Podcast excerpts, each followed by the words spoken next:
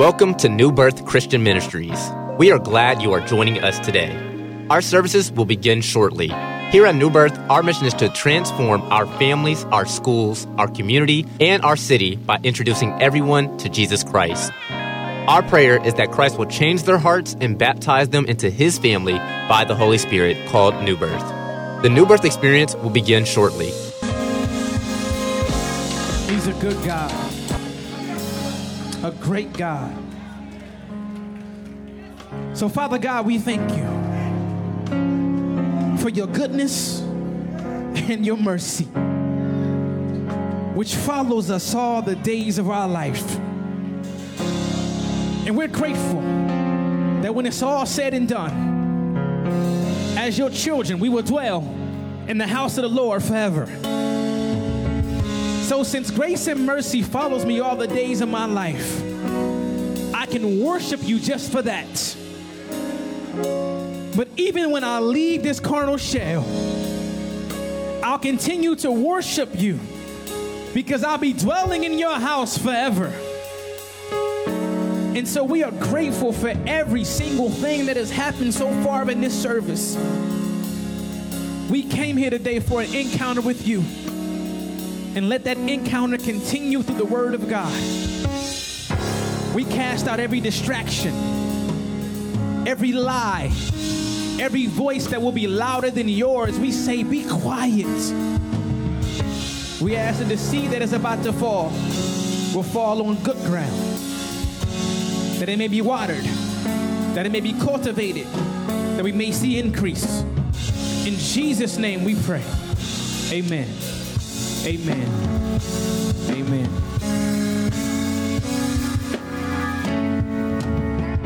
Amen. Amen. God is amazing. He's good. Um, I want to make sure we shout out our deacons and our bereavement ministry because they have been showing up and showing out, and I appreciate both of those ministries in every ministry in operation, but I had to shout them out this morning. Um, last week, Minister Aaron Mackey, he taught us from Genesis 6 concerning Noah and the flood. And, and we learned some very important, some very valuable lessons when it comes to, to building our foundation. And, and, and Minister Mackey, he talked about having faith among the faithless that even in the midst of a world that has chosen to turn their back on God, we learned that you are to be faithful among the faithless, that you should not join the status quo, that you should watch your heart, walk with God, and keep worshiping. And so today we get a chance to pick back up a little bit after the flood. We'll be in Genesis chapter 11. If you have um, your Bible or your phone or your app. The notes are actually in the app as well. Um, in Genesis 11, what's happening is the flood has occurred. The Lord has graciously made the waters recede. Um, he's given them a rainbow as a sign that he won't do it again. And the world has begun to be repopulated in Genesis 11. And man has still been given the same instructions that he was given in the first three chapters of Genesis which was to be fruitful, to multiply, and to spread across the earth. And in Genesis 11, we pick back up right after the flood. I want to start at verse 1. We'll stop at verse 4. It says, And the whole world, the whole earth, was of one language and of one speech. And it came to pass, as they journeyed from east, that they found a plain in the land of Shinar and they dwelt there. And they said to one another, Go to, let us make brick and burn them through. And they had brick for stone, and slime they had for mortar. And they said, Go, let us build a city and a tower, whose top may reach unto heaven, and let us make a name, lest we be scattered abroad upon the face of the whole earth. If I can have your attention for a little today, I want to simply tell you be careful what you build. I'll say it over here too. Uh, uh, be careful what you build. Be careful what you lend your hand to. Be, be careful what you join in. Be careful what you put your hands in to cultivate. Be careful what you lend your energy to, your time to, your talents to, your beliefs to. Be careful what you build. After the flood, the earth begins to populate again. God still has the same plan and design for mankind, which was to be what? Be fruitful, multiply, subdue the earth. Worship Him and ultimately live a life that brings Him glory.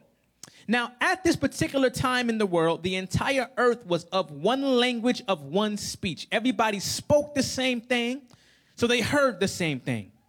And God says, due to them being of one language and one speech, saying the same thing, but hearing the same thing, it seems that now they're able to accomplish something that was bigger than what they could accomplish individually. The fact that they were together and how they spoke and how they heard and how they talked and moving in the same direction, learning in the same direction, they have an ability to supersede together what was possible individually. They were now stronger as a unit than they would be individually. I, I, want to stop right here for a brief moment because what we find early in Genesis 11 is that there's power when individuals learn to communicate. When we learn how to talk and how to work together, when we learn to get on the same page, there is something powerful that will occur. When unity is there in communication, when unity is there in listening and it's at the forefront, you have the ability to mobilize and do something incredible beyond what you could do on your own. Unity creates power. Okay, um, in my marriage, uh, uh, if we're not on the same page, everything will start crumbling. When we're not hearing the same, when we're not talking the same, when we're not communicating effectively, speaking the same language, it has no power. When one of us wants to save, but the other wants to spend, it's hard to build. When one of us wants to move right, but the other's being pulled left, it's hard to build. When one of us desires to grow toward holiness and the other is content, it is hard to build in my family, uh, uh, when the family's not on the same page, everything begins to get rocky.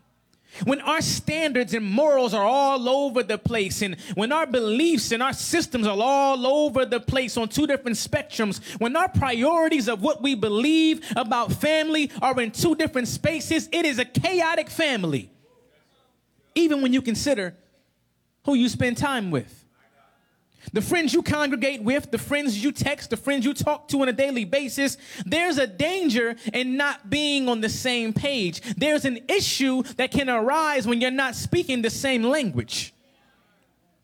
There's strength that occurs when we as people, we as the church, we as the body of Christ get on the same page and start speaking the same language, start speaking the same thing. There's power and ability that comes from unity. Unity creates strength. Now, the fact that they're on the same page has produced an ability that has implications beyond them. So, the first thing we see in Genesis 11 is that we can rest assured that there's something powerful that occurs when we get on one accord. But let me show you what God says. In Genesis 11 6, he says, And the Lord said, Behold, the people is one, and they have all one language. And this they begin to do, and now nothing will be restrained from them which they have imagined to do. Go to, let us go down, and there confound their language, that they may not understand one another's speech. Okay, now what does God say? He, he, he says, since they're all on the same page, since they're speaking the same language, since they're headed in their direction, the truth of the matter is, nothing that they imagine will be restrained from them. Let's consider what God is saying here. Because one would think to themselves, well, what's the issue with that? I mean, everybody needs to be on the same page. Everybody should be headed in the same direction. It seems like a kumbaya moment. It's peaceful. There's no fighting. There's no arguing. There's no killing at the moment. But instead, everybody seems to be on board, moving together in the right direction. Isn't this what we all desire? I mean, we know how hard it is to get everybody on the same page. Every group trip starts with 30 people and ends with three. Every time we come together, we can't decide what game we want to play, what song we want to listen to. You have a difficult enough situation when you and your wife are trying to figure out what to eat. Okay, y'all don't want to talk. Um, one of the unknown stats is that 99% of divorces end because you can't figure out what you want to eat. I made that up. But you understand how difficult it is to get on the same page. At work with coworkers, it's hard. At home with family, it's hard. In ministry, it's rare that you speak the same language. But, but Lord, they're on one accord, so what's the issue? Well, the issue is this unity outside of God is rebellion. Okay, I'll say it again. Unity outside of God's will is rebellion.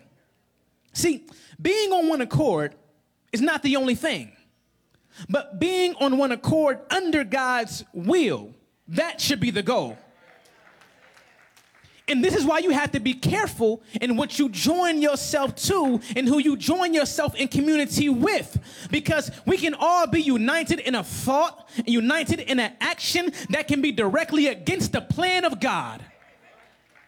We can join organizations and join churches and join groups and be joining a movement that looks good externally, but not be what God wants us to be pushing. There's agendas that people have underlining that we join ourselves to because it looks good and it sounds good and it seems okay. But there are situations where we put our hands on things that God is saying, I have not approved that thing. And just because the majority is moving in the direction does not mean mean it's the direction of God. Just because the world deems it as good and a good idea and a good plan and something that's pleasing to the masses and pleasing to my flesh and it sounds good and it's popular does not mean that God is going to be pleased with it. This is the danger in calling something blessed just because it seems to be growing or it seems to be popular. See, our litmus test our standard for if God has his hand on something is often based on the external thing that we see. We look for numbers and we look for growth and we look for production and we look for a show and we say, oh, God must have his hand on that. We see something that looks successful by man's standard and we assume that God is pleased with it. If something has the making of a large name or a big following or grandiose platform, there's a belief that this thing is good. And the text shows us that just because something touches the sky does not mean that it's touching God. Okay. You better be careful what you start to build. You better be careful what you join yourself to because just because it reaches up to the heavens does not mean it's heaven approved. Just because it touches the sky does not mean that it's heaven approved. Okay, God was not elevating this structure man was forcing the structure. And I don't know about you, but I don't want a man made elevation. I don't want something that somebody else built for me to be on because if somebody else built it, if hands built it, that means that hands can destroy it. But listen, when God builds it, when God puts it up, when God frames it, there's no man's hands that can touch what God is building. And you better learn to have the elevation and the platform that God gives you as opposed to the one you're making for yourself. Listen, I don't want a platform made by hands. I don't want a tower to the sky that I imagined and conjured up. I don't want wisdom that's based on my own idea. I don't want a movement that's moving upwardly but not moving godly. I don't want to. Because unity outside of God's will is rebellion. See, the issue at play here is that if they continue to build in this manner, whatever they imagined would not be restrained from them. So, whatever they could dream up, whatever they could think, whatever they could set out to do, they would accomplish it. Whatever they thought, since they were in one language, all joined together, they would actually come up with whatever they imagined. They would operate in a God complex outside of the obedience of God. Okay. They would operate as lowercase gods with no direction from big capital G God. And what God is teaching us in the text, He said, whatever you imagine would not be restrained from them. And this right here was going to be a problem. Okay, Lord, why is this a problem? I mean, I'm supposed to dream, I'm supposed to imagine, I'm supposed to chase my dreams and have all these lofty goals and things that I want to do. I'm supposed to chase my heart, right? However, due to man's fallen nature and the corruption of our nature due to sin, uh, you and I need some things restrained from us. We don't need to be able to have everything that we can think of and everything that we could conjure up and everything that we can imagine because that is the issue with the world right now. More than anything, we are in need of restraint. It is our imagination and our thought process that has failed us since the beginning. Okay, Eve saw the fruit and imagined how good it was for her and her husband. And since she could not restrain herself, she welcomes in sin. Cain imagines and believes that what he's going to bring to God is going to be enough. And instead of allowing God to change his thinking, he gives in and lets his imagination cause him to sin. And we treat imagination like it's this thing that we should follow, it's this thing that we should get behind when God has told us that our imagination is wrong. I know it was going to be difficult because everything we learn about imagination is that you need your imagination. You follow your imagination. You chase your heart. But this is the issue with man. Okay, Genesis 6 5. Let me show you this real quick. Genesis 6 5. It says, And God saw that the wickedness of man was great in the earth, and that every imagination of the thoughts of his heart was only evil continually. Okay, Let's look at what the Bible teaches us about man's imagination. The word imagine in the text in Hebrew is not the way that we use imagine culturally. Uh, um, the word imagine in the Hebrew root is zalman. And, and what it means, it means to plot evil, it means to think evil. It is not how you and I often view imagination. This is directly dealing with thoughts that do not have God approved outcome. And all through scripture, as we look at man's zalma, or man's imagination, our ability to conjure up thoughts that end up cultivating evil, we see why God was not allowing them to just do what they wanted to do and obtain whatever they thought. Okay, Jeremiah 7 and 24, write this down. It says, But they hearken not, nor inclined their ear, but walked in the counsels and the imagination of their evil hearts and went backward and not forward. Okay, our imagination is rooted in evil, it's rooted in deception, in that it will have you walking backwards instead of forward.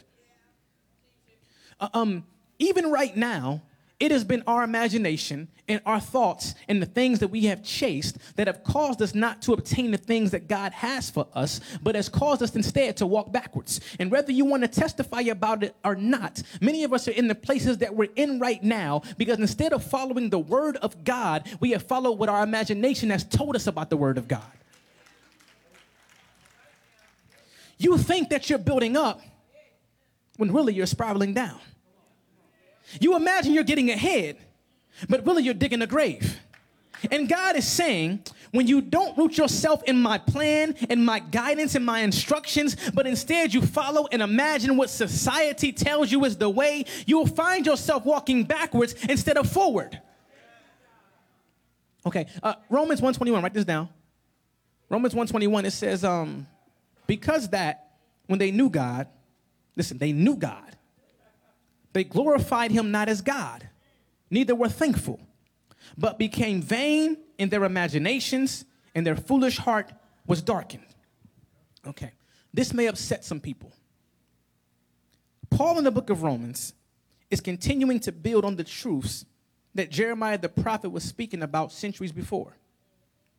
How is it that the imagination of man is giving them a thought process that they know God, have a knowledge of God, but are still not glorifying Him as God? Instead, what's happening is I come to church, I participate in church, but instead of believing the God that I dance about, that I sing about, that I preach about, I know God, but do not glorify God. Which means I can perform in godly situations and godly atmospheres, but outside of church, live a life that he's not pleased with. And my imagination will justify the things that I do by saying things like, Well, he knows my heart. By saying to myself, Well, his mercies are new every day by saying to myself, Well, I have grace and I'm living under grace and not law. But what you must understand is your vain imagination has caused you to know God, but not glorify God. And if you can't glorify God and live a life that He's pleased with, I hate to tell you, He'll say to you, Depart from me. I never knew you, you worker of iniquity. Okay. Okay. I said, Lord, how is it that there are people who are preaching your name? who will singing your name, who will play in your name, who will usher in your name, who will greet in your name, who will dancing your name, but they have no part of you. Uh, um, he says, think about this. Um, okay. This tissue right here. Uh, um, the moment I use this tissue, uh, uh, I am not going to take the tissue and put it in my pocket because what? It, it's now trash. However, it does not negate that the tissue has done its job. Since it's done its job, I no longer need the tissue because it's done its job. In the same way, you could be doing the job and the work.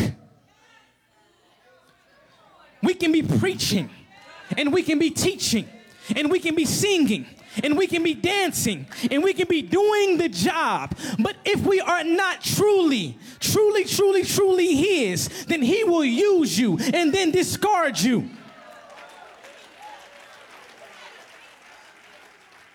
And we can continue to act like it's okay and can continue to take the routine of coming to church and still doing our own little mess on the side. And we all got our own little thing. I got my own little thing. But what God is saying is that your vain imagination will cause you to think that it's okay. And I'm here to tell you this morning it's not okay.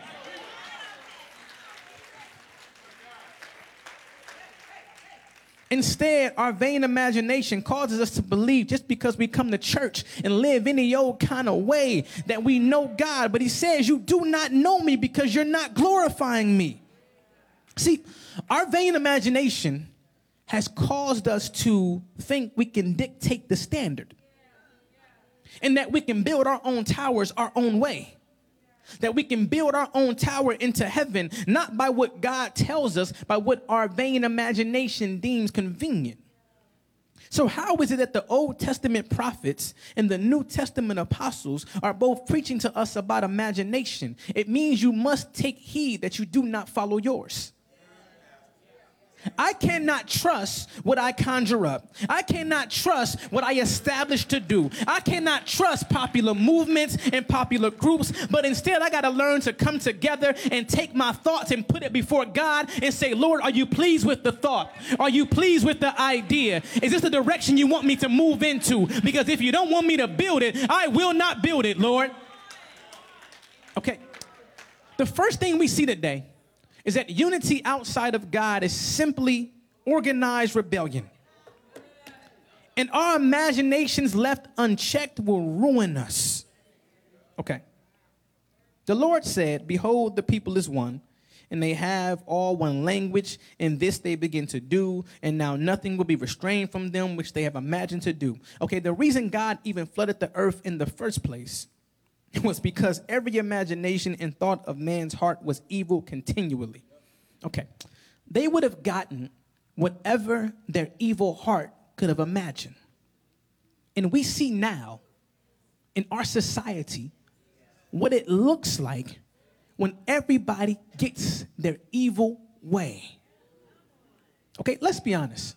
Um, there have been some things that you've wanted to happen and that you've wanted to get and that you forced to make it happen, not because it was something that God wanted for you, but because it was something that you wanted for yourself.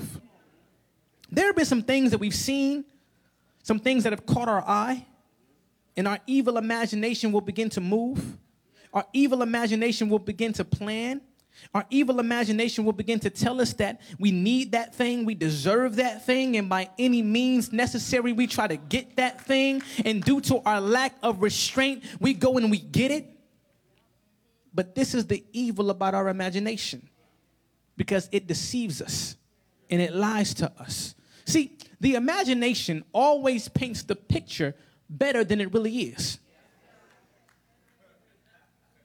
It always sounds better in your imagination. It always tastes better in your imagination. It always feels better in your imagination.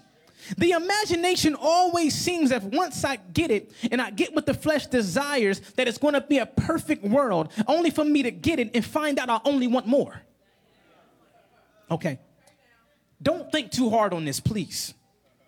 I don't want to take you back to a crazy place. But some of us can testify how you imagined it was going to be and how it really was did not live up to the hype. Your imagination lied to you. The more money you get, the imagination of greed says, you can make a little more. The more you feed your lusty imagination, the more you gotta do extra things to fulfill what you used to like. It says you can feel better with a little bit more. It always begins with the imagination presenting you something, and it always ends with what will satisfy you only for a moment before you imagine something better. And what God was doing is He was protecting them from a future of chasing something they never would catch. That's the issue with man. We are chasing something that we never will catch unless we have Jesus. Okay. I love this text because in this text, we see redemption. We see Jesus all in this text. Even though the name is never mentioned, even though we necessarily don't see him on the cross, we see redemption. Let me show you why. Um, we see redemption in the midst of rebellion because this is the beauty of our salvation in that God intervenes. God steps into the mess of mankind to save mankind from killing itself. This is salvation. This is the picture of how God sends the beauty of the Holy Spirit. In that before we had an experience with the Holy Spirit, until I confessed Jesus Christ as Savior, until I acknowledged God as my Father, until I was filled with the Holy Ghost, I was searching for fulfillment. I was trying to build my own tower. I was chasing something. I was chasing a feeling. I was chasing a thought. Can anybody testify before you got Jesus, you were just chasing and chasing and chasing and trying to fulfill, jumping from relationship to relationship to relationship and boyfriend from boyfriend from girlfriend to girlfriend, from job into job, and from cars into houses into things you were chasing, and you got it all and realized you still wanted something more. We were looking for love and looking for hope and looking for acceptance. And that, that search at the end, looking for love and acceptance, it puts you in danger of looking in the wrong places and building in the wrong places. And even right now, many of us are stuck in situations that we built towers that God did not ordain, that God did not give you the blueprint for. But since you were chasing something, what God does in his redemptive plan it says you don't got to look any further. You don't got to imagine any further. You don't got to chase a false sense of love and a false sense of hope. You don't got to chase the tower in the sky, but let me instill in you your value. Let me put in you the love of God. Let me get you engrafted into the family. Let me adopt you into the fold. Let me cover you with my favor. Let me remind you that I love you, that my mercy is chasing you, that my grace is on your heels. Let me show you that you don't got to try to work your way into heaven to touch me. It's not going to be about the tower tower that you build. It's going to be about your heart. Let me step in and redeem this people who's about to kill themselves. He said, Let us go down and confound their language and stop what they're doing. See, see, God coming down to confound the language is an amazing picture of Him stepping in to save me from me. Did anybody need saving from themselves? Listen, it wasn't everybody else all the time. It wasn't what your auntie did and what your mama said or what your daddy did or the environment you was in. It was you putting yourself in situations, you putting yourself in circumstance. Can anybody testify that God rescued you from you? I thank God that He rescued me from me. I was building the wrong towers. I was speaking the wrong language. I was talking to the wrong people. I joined myself with certain crowds I shouldn't have joined myself. Oh, or was it just me? Anybody found themselves stuck talking the wrong language, talking to the wrong people, and God had to intervene and save you? I mean, look at what the text tells us about the intent behind what they were doing. See, see, because out of the abundance of their hearts, their truth was speaking.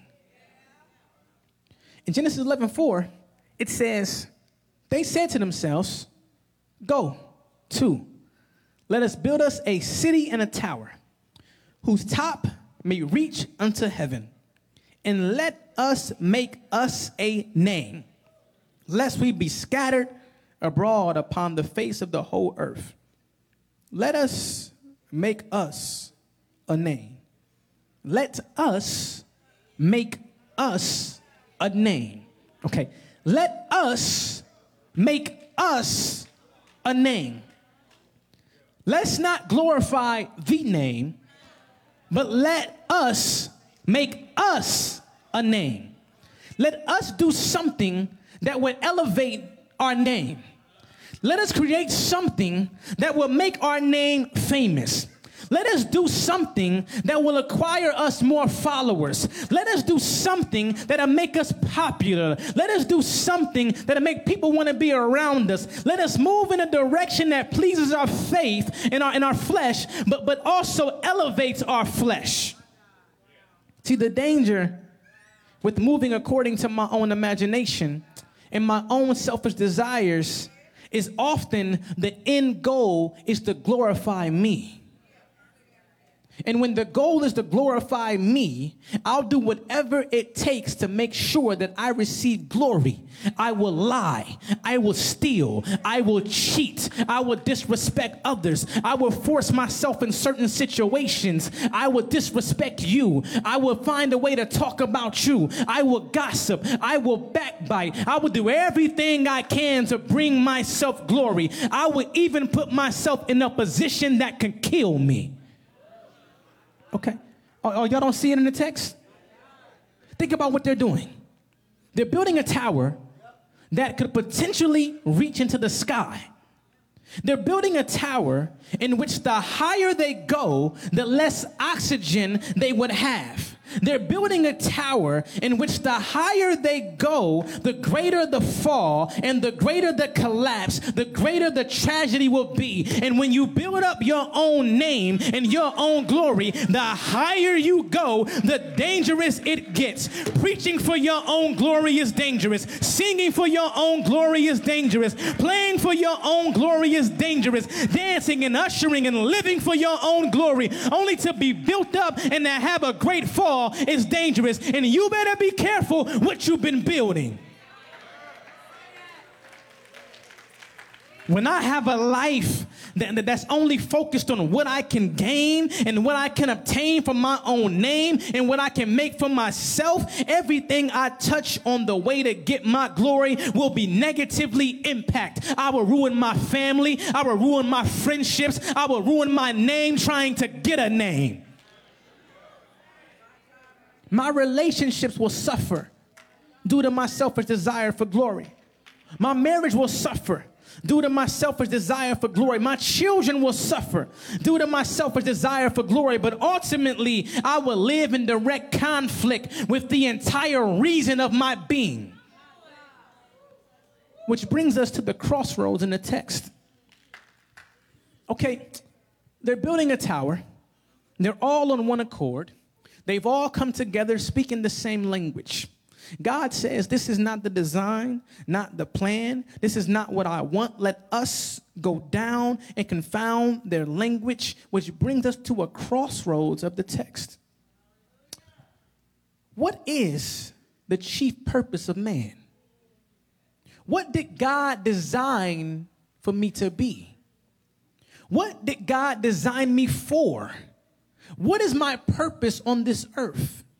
Well, the beauty is that you and I don't have to guess about what you're here for.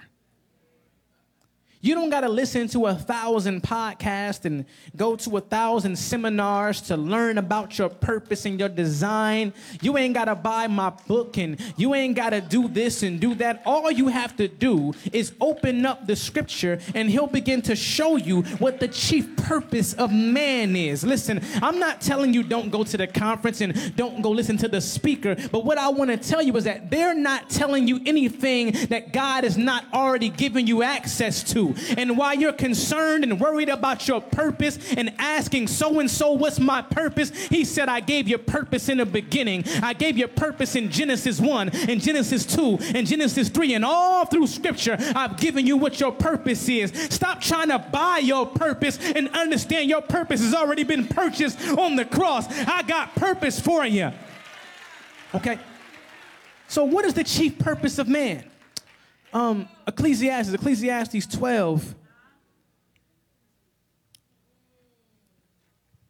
I love how Ecclesiastes 12 13 says, because it says, let us hear the conclusion of the whole matter. Okay. I, I love this because no matter what you're talking about, let's talk about the conclusion of the matter. No matter what's going on in life, let, let, hear the conclusion of the whole matter fear God, keep his commandments, for this is the whole duty of man.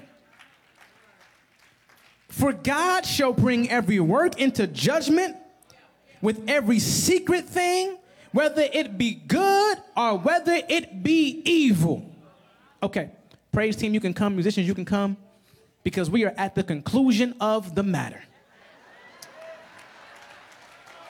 In the conclusion of the matter, when it's all said and done, when my casket is closed, when my life comes to an end, my purpose was to fear God and to keep his commandments, not build up my own name, not build up my own following, not amass a bunch of wealth, not get a bunch of houses and a bunch of cars, and for you to talk about how fresh I was, not for people to say how great I am, not for me to make a name for myself, not how I operate in a way that made me famous, but the way I moved to bring glory to Him, that's what I want you to talk about. I want you to talk about how I prayed for you, how I left my. Uh, listen, I want to talk to you about how I made sure that my family was taken care of, and my wife was taken care of, and my kids knew who Jesus was, not by what I said, but how I lived in my home. I'm talking about living a life that glorified Him. I don't care what they say about what I did in the business world or what I did in the Forbes magazine. I want to know what the book of life will say about me.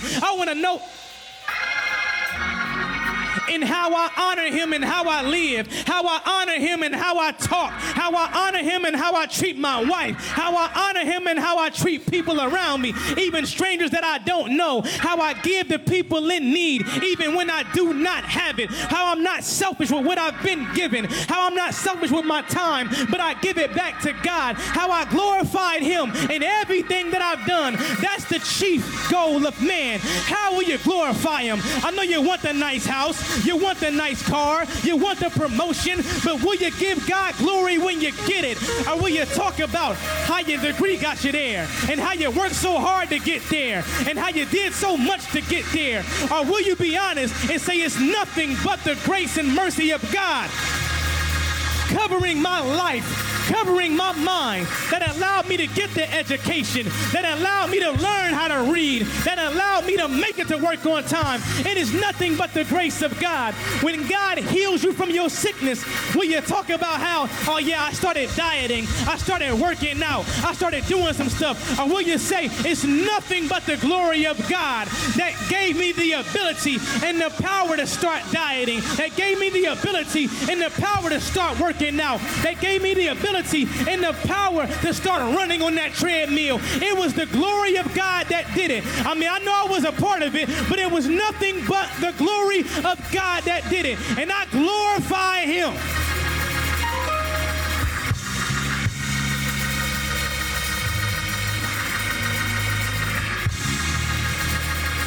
It is something. It is something that he says in the text he says, in conclusion of the whole matter, fear God, keep my commandments.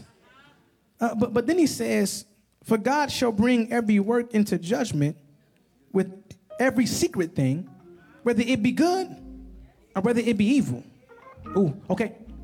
What he's saying is that one day there will be a subpoena given to you where you got to show up for your court date. And in your court date, you were going to stand beyond and before the judge. And what's going to happen is every secret thing, whether it be good or whether it be evil, the judge will begin to look through it. Now, the issue is that we love him to be a savior, we love God to intervene, we love God to bless us but we don't want God to judge us. We love that He has grace, love that He has mercy, but we don't want His wrath. But you can't have a Savior without having a righteous judge. And so you better learn a 1 Corinthians 10 31 life and everything you do, whether you eat, whether you drink, whatever you do, you do it to the glory of God because that is your purpose. And if you start doing that right now, the secret things that you do will be good things. And when they talk about the secret things in the courtroom, since everything you do brings God glory, it's going to be a celebration in the courtroom. It's going to be a testimony service in the courtroom. Listen, I thank God that He's given me the ability and everything I do to glorify Him. I was created to glorify Him. As our altar workers come, what we've learned so far today to add to our foundation is that when people get united on one accord, speaking one language, there's power and ability that is shown. But unity outside of God's plan is rebellion. Your imagination without restraints is dangerous. And man's sole purpose is to glorify God. I want us to all stand. Um, I love this text because it teaches us that God, the intelligent designer, created man as an intelligent design. Now, it means he made us to think, to create, to use our gifts to problem solve.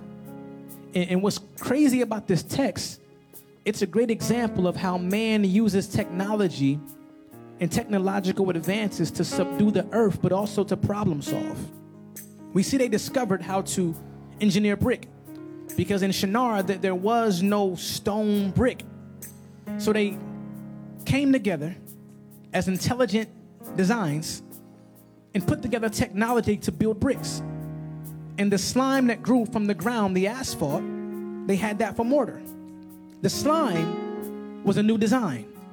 It served as more than asphalt, but but it was a combination of the brick from the clay and the slime from the mortar that allowed them to build buildings much higher at that time. It was a technological advancement. So, the technological discovery of using materials was a blessing that could create stronger buildings, but the goal behind using the technology was all wrong. The goal was against glorifying God. Now, you gotta remember, this is after the flood. So, the people of this time would still be familiar with what happened by hearing about it from generations before them. By hearing about how God wiped out the earth with the flood. Okay. It seems that part of the purpose behind trying to build a tower high above the earth was just in case God flooded the earth again. Okay, think about this. If they can build a higher tower, a, a, tower high enough into the heavens, it was a feeble attempt to try to outsmart God. The, the, the issue is not the technology that man creates. The issue is that man likes to think its technology will outsmart God. Not only are they looking to outdo and outsmart God, but they also did not want to spread across the earth, which is a direct no to what God told them to do. So God says, Let us go down Come on, let's save them from killing themselves.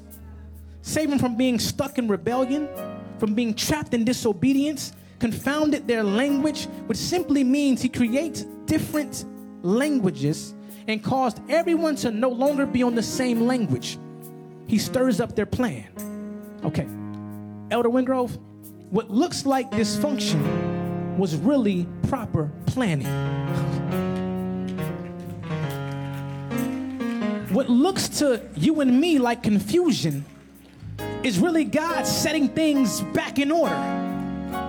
Because now they have no choice but to separate, go their own ways, because they can no longer hear and understand each other. They now have to scatter across the earth and subdue the world. Okay, I don't know who this is for, but sometimes God will have you and other people Stop speaking the same language for the purpose of pushing you into his plan for you.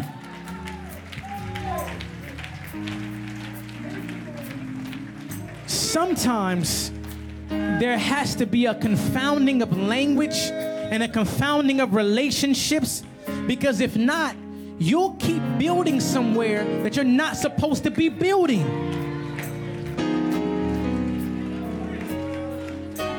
And what God is saying, He's saying, in order to get the most out of your life, in order to get the most out of your gift, in order to get the most out of your position, in order to get the most out of where you currently are, in order to get the most so you can be used for my glory, I got to get you speaking the right language. So if you're here today and you know that God is pulling you out of some circles, He's pulling you out of some friendships, He's pulling you out of some thought processes, how you talk to yourself. That is a language you got to change, how you talk to yourself. If you believe that God is pulling you out of some circles, I want you to come. I want you to make your way to the altar. We want to pray with you. We believe that God is going to start confounding your language, that God is going to start having you speaking differently, talking differently, to pull you out of some things, some ideas, some thoughts that you may have. God is going to pull you. I want you to come. The altar is also open for prayer. If you just want prayer, we want you to come. If you just want prayer, make your way to the altar. No matter what you're going through, no matter what's happening, we're here to pray with you.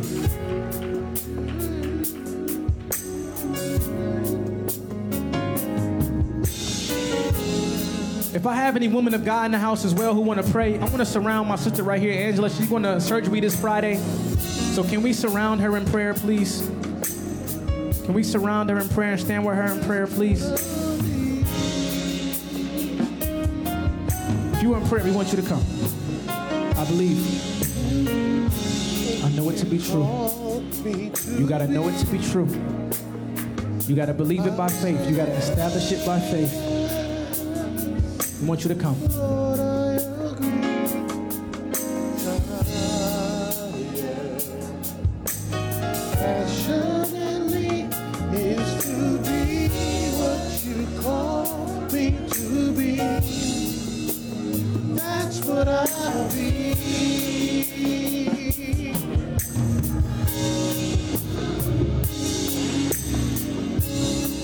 I will be. I'll say yes. Lord, I agree. My desire passionately is to be what you call me to be. That's what I'll be.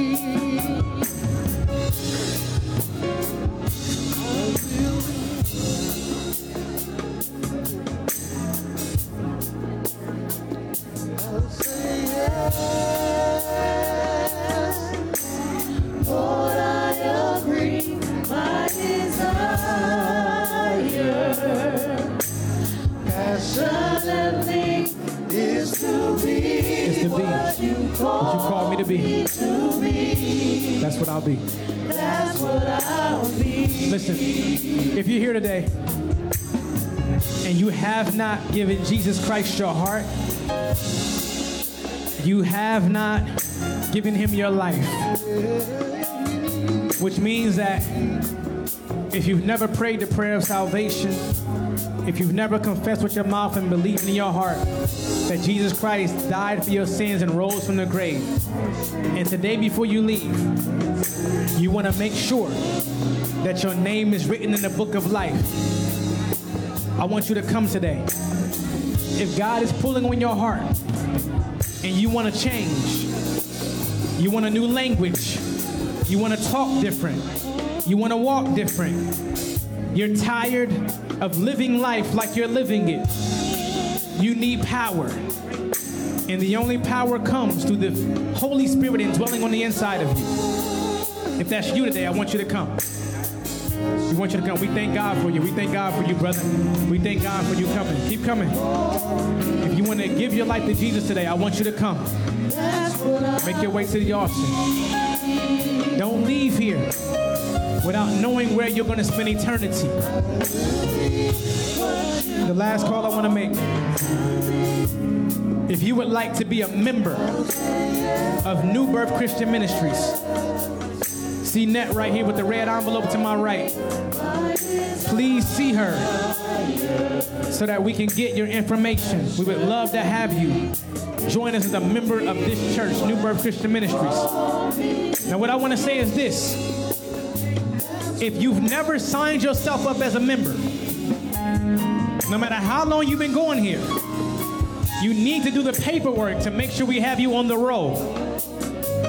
I don't care if your mama been going here for 10 years and you've been coming with her. If you are a grown up and you're not on the roll, you're not on the roll. So please see her and get on the roll. If you are a member of New Birth Christian Ministries, amen. We thank God for you coming. Let's pray. Let's stand to our feet. Let's pray. Father God, we thank you for just being God and God alone. We thank you for your word. That we are learning to be careful where we build, to be careful where we establish relationships, to be careful where we establish friendships, to be careful how we talk to ourselves, and to make sure we are speaking the language you called us to speak. And so, right now, Father God, push us back into our purpose, push us back into your plan, not into what we want to do, not into what we see for ourselves, but what you have designed and desired for us.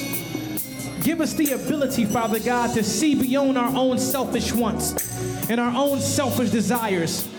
Give us the ability and the strength to walk in faith and to put action to our faith and begin to do what you've called us to do. And so, right now, Father God, we're believing and we're knowing that today will be the first day of the rest of our life. We will only speak the language you want us to speak. We will only build where you want us to build. And we'll forever give your name glory and give your name honor. In Jesus' name we pray. Consider yourself dismissed. My desire passionately